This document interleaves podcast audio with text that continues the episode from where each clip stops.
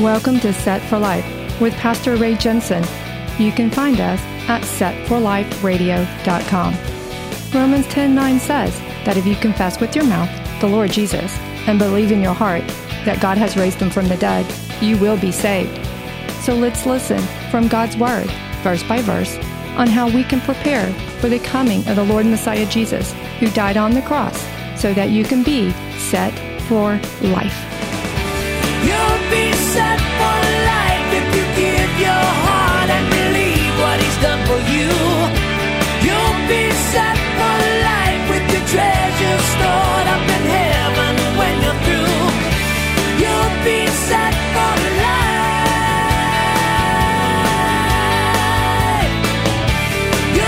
Okay, 2 Kings 21, more on Manasseh. And if I'm saying Manasseh wrong, you can call the Hebrew Language Commission and have them send me a bill. So, we had had a long series uh, in the past about kings that ruled over Israel, and we were finally able to see a good king for once, and in Hezekiah. And even though Hezekiah had his faults, the Lord still blessed him by listening to his prayer. And that's very encouraging to me because I've got plenty of my own faults, and the Lord still listens to prayer, and I mess up, and he just answers them, and that's good. Stay repentant. So we had Hezekiah, and that was great. And so, right when things were looking good, here comes King Manasseh to take a big fat nosedive, and it's not going to be pretty. Father, we come before you to read your word. Lord, we all come in here a little frazzled today. I, uh, I had to get a hold of myself too. And uh, we just thank you, Lord, that you're patient with us. Lord, you're patient with me in my walk. Thank you for that, Lord God for giving us time to adapt and adjust and get up to speed at times when we're not doing so well. And uh, you just you just give us that time and you let us work, and we're just thankful, Lord God, that you're very very patient with us. Thank you. I appreciate it. I know everybody in here agrees. So we're going to study your word, Lord, and bless it despite my faults. In Jesus' name, Amen.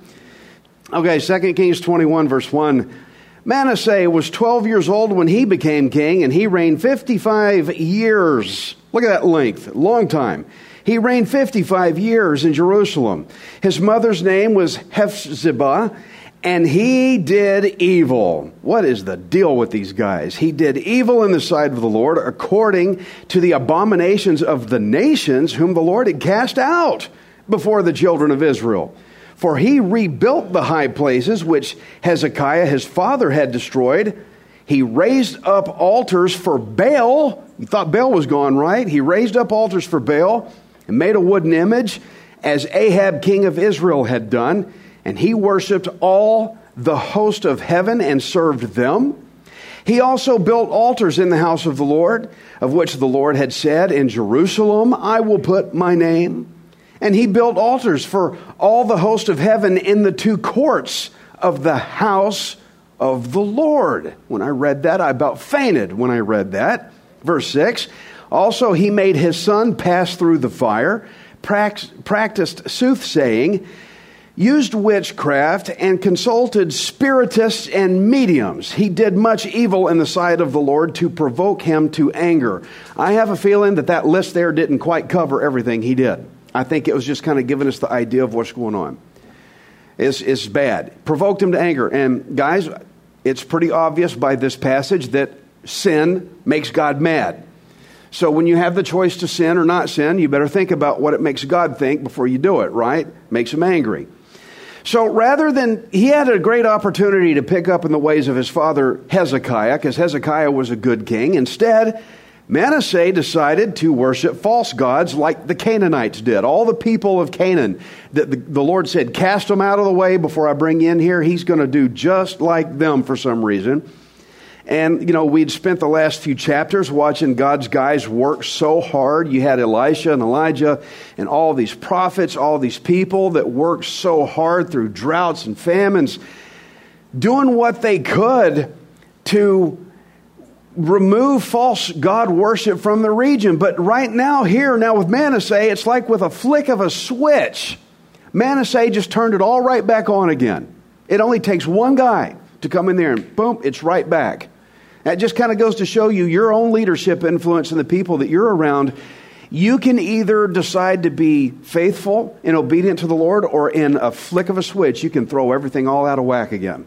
That's why we need to stay with repentance all the time.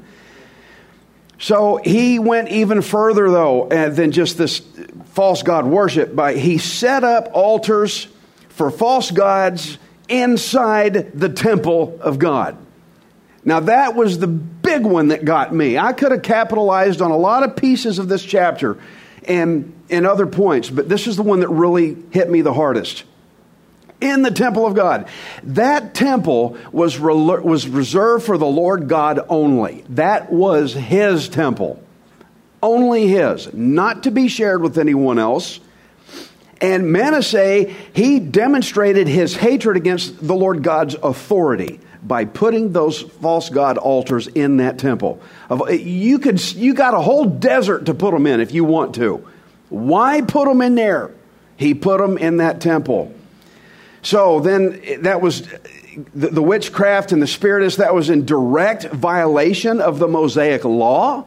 The law of Moses says don't do that. So the Bible's listing us not just things he did, but things he did in direct violation against the Lord, the things the Lord said not to do.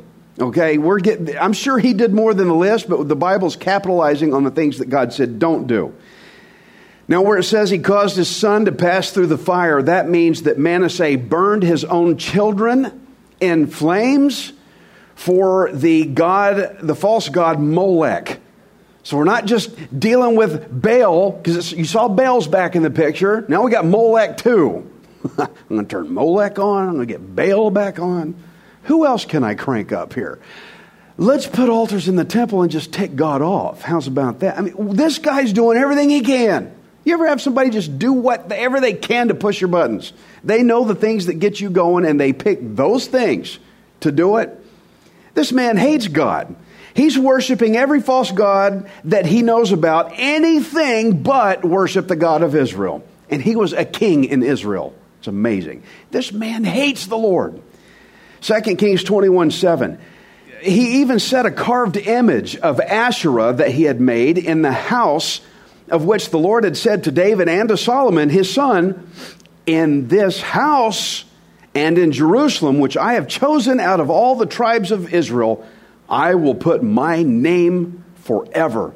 And I will not make the feet of Israel wander any more from the land which I gave their fathers, only if, underline that word, it's a two letter word and it's a powerful one, only if, if they are careful to do according only if they are careful to do according to all that I commanded them and according to all the law that my servant Moses commanded them.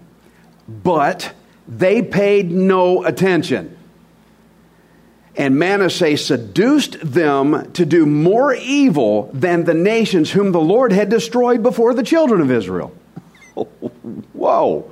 He seduced them. Your leadership, your influence on other people that you have, what you do, they're going to do. I've been through four years of Bible college in Christian leadership. That's my degree, is in Christian leadership. And I can sum up, sum up the, the major theme of Christian leadership and save you about twenty to $30,000 worth of tuition. And it goes like this What you do, others will do. Period. What you do, they'll do. Now, the coursework I did was a little more elaborated than that but what you do, they'll do. Okay? That's your influence that you have on people, and he seduced people to do that. Now, an Asherah, what is an Asherah? They have these things called Asherah poles.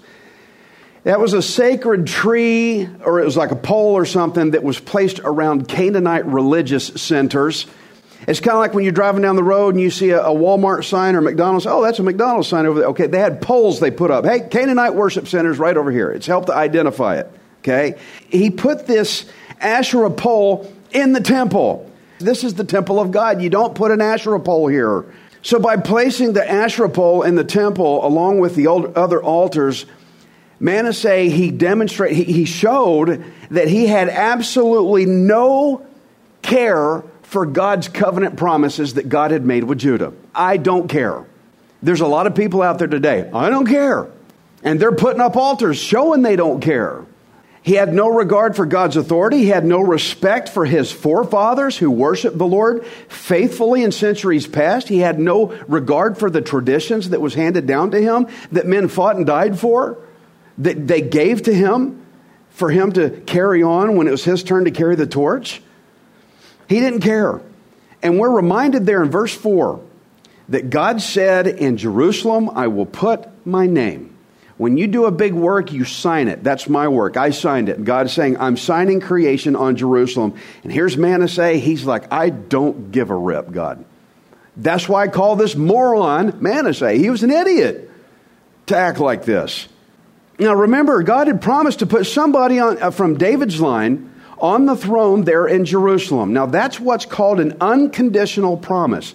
And I want to cash in on these different kinds of covenant promises here. There's two kinds there's conditional and there's unconditional. And God makes both.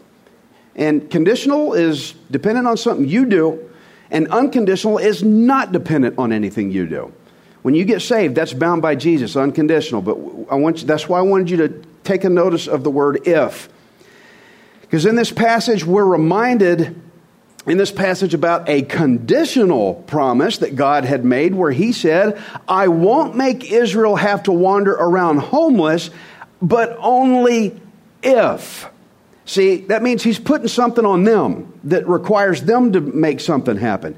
He says, if they are careful to obey me and the law of Moses. Okay, so where God said if, that makes it conditional.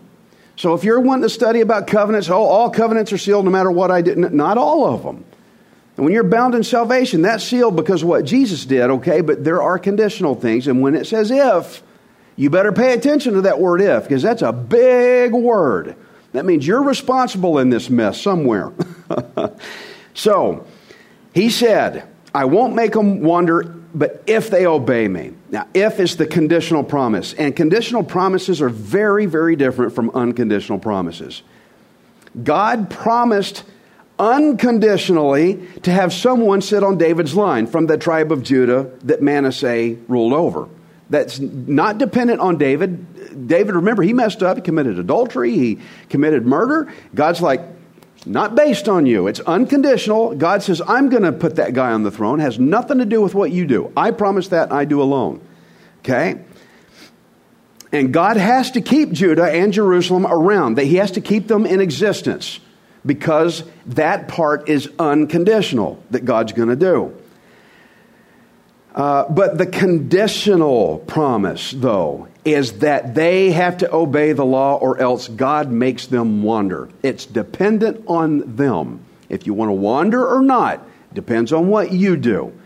The covenant to David promise is going to stay no matter what, but you feel like wandering around being lost, it's based on what you do. Obey me or not depends on you. So we just saw that Manasseh was breaking the law like crazy he was causing other people to do it too. So it's inevitable now, according to this conditional promise, that the people are going to get kicked out of town because they're breaking it. The if they made their choice and they went the wrong way. So there's a real paradox at hand here. When you, when you look at this, the conditional of if you obey me, well, they didn't, and so now they got to wander, versus the unconditional promise that I'm going to keep someone on the throne of David regardless. That to me makes a paradox, a real problem here. And when I read this, I start wondering God had made these unconditional promise to do great things in Jer- Jerusalem, but now that Israel broke the law, God has to send them wandering. You see the problem here. So, what I'm wondering is if God has to judge sin, then how could He keep Jerusalem around for His purposes and His promises, and yet also judge Jerusalem for the insulting sin that they were doing? Do you see the problem here? Do you see the, the pressure that's building? I'm going to do this no matter what, but if you goof up, you're wandering. How's He going to do that? See, this is this is something God can do that we get confused about, that we don't understand. When I study, this is where my head goes. So let's see what happens here with this. this the pressure's building. I'm trying to get you to see the, the, the difficulty involved in this. 2 Kings 21 and 10. And the Lord spoke by his servants, the prophets, saying, Because Manasseh, king of Judah, has done these abominations, he has acted more wickedly than all the Amorites who were before him, and has also made Judah sin with his idols. Therefore, thus says the Lord God of Israel, see, we're being reminded of who he is. The Lord God of Israel, behold, which means look. Behold means pay attention. He's saying, Israelites, wake up and listen to what I'm telling you. Behold, I am bringing such calamity upon Jerusalem and Judah that whoever hears of it, both his ears will tingle. And I will stretch over Jerusalem the measuring line of Samaria and the plummet of the house of Ahab. I will wipe Jerusalem as one wipes a dish, wiping it and turning it upside down. Now, guys, there, there's this belief system out there that, well, I'm under covenant. God can't touch me. I'm under covenant. Well, Jerusalem's under covenant. Look what God's going to do to them. So people accuse me of saying sin all you want to, you're saved by Jesus, just go ahead and party and do drugs and get drunk and whatever you want to do. It's okay. I never say that because you're looking at a city that's under covenant for God to do great things. God signed his name on it. They have the ultimate favor, yet God says you messed up, now I got to now I got to punish you. Does anybody ever think I'm preaching uh, sin license in this church? And I know I say it over and over again because I, am telling you, no matter how many times I've preached it, I still get accused of it. so, when God said he would stretch the measuring line of Samaria, what does that mean? It means he was about to exact the right amount of judgment against it for what they had done wrong. Let's say somebody's about ready to build a fence. If you've ever built a fence before, you first have to run out a measuring line. You have to determine where your property is and you got to determine how much uh, work requirements and materials are going to be needed to complete that project. You got to measure things out. So that's the idea is to see if what I'm about to do is going to meet what needs doing. And so they would also use a plumb line. You take a plumb line and you drop it and it hangs vertical so that when you put your posts in, you got to make sure your posts are straight up and down. You can use a level, but back then they used a plumb line. It's like a rock on a string or something.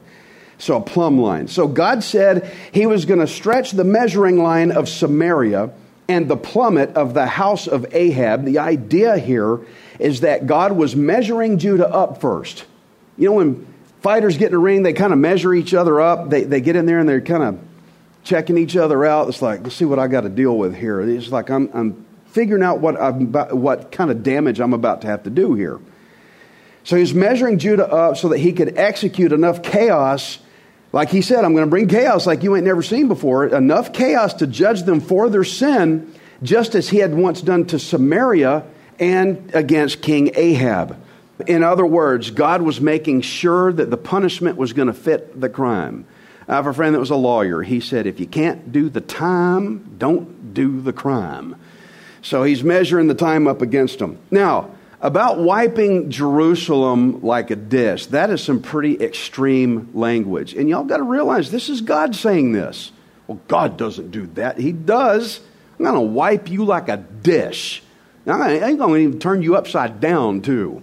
I'm going to mess it all up. Um, whenever I do dishes, and if Anna was here, she would say, Since when do you ever do dishes? But when I do, because sometimes she's not home and I do some dishes. Uh, I'm glad she's not in here. She in here? She's not in here. Good. I'm going to talk. Is that door open? Anna's supposed to shut that door. You turn it down a little bit. I'm just no, I'm just playing. I'm just playing. Whenever I do dishes, I after I wipe the dish clean, I turn it upside down if it's a you know a jar or a pitcher or something. The reason i do that and any of you do it is that's to make sure that any drops that were missed are going to be certain to be run out. So god's coming judgment at jerusalem would be so severe that it would ensure everybody got run out.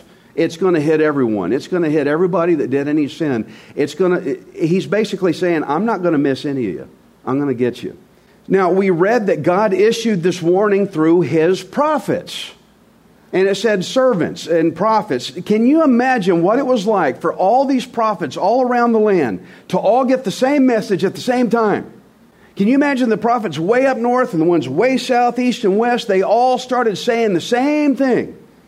And there's no texting, no email. And when if a guy traveled from here to way over to there, he's like, funny, I heard the prophets way down there say the same thing.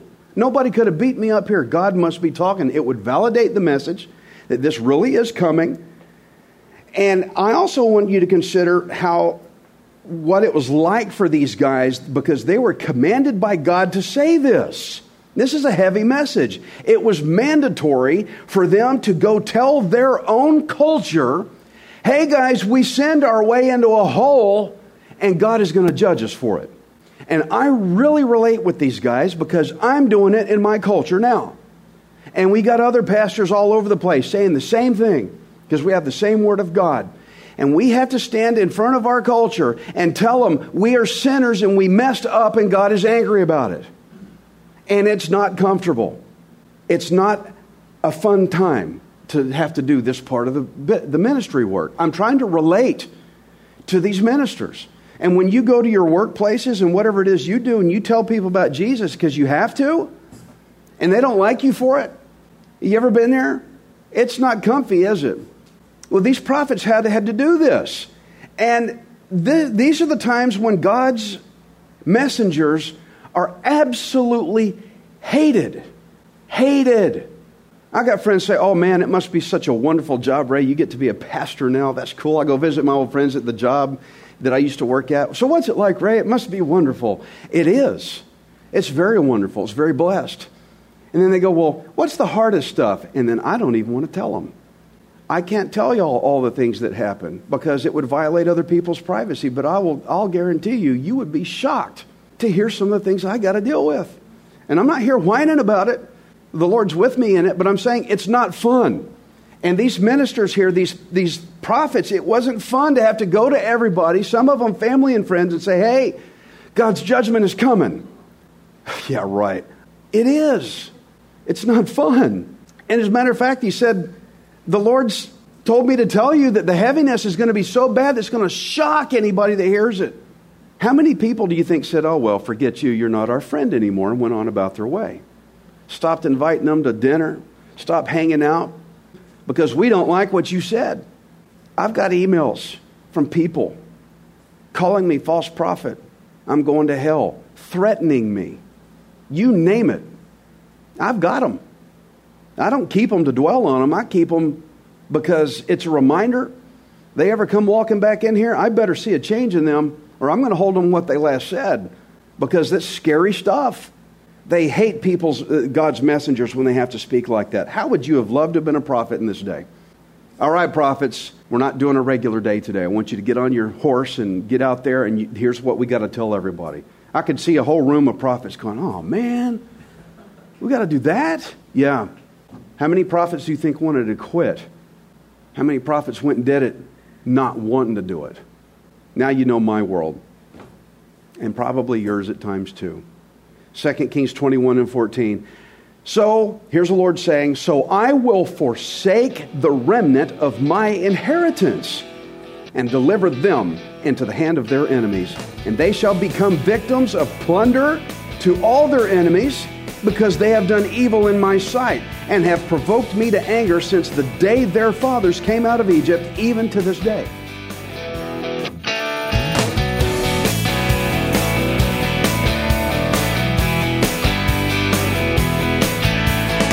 Thank you for listening to Set for Life.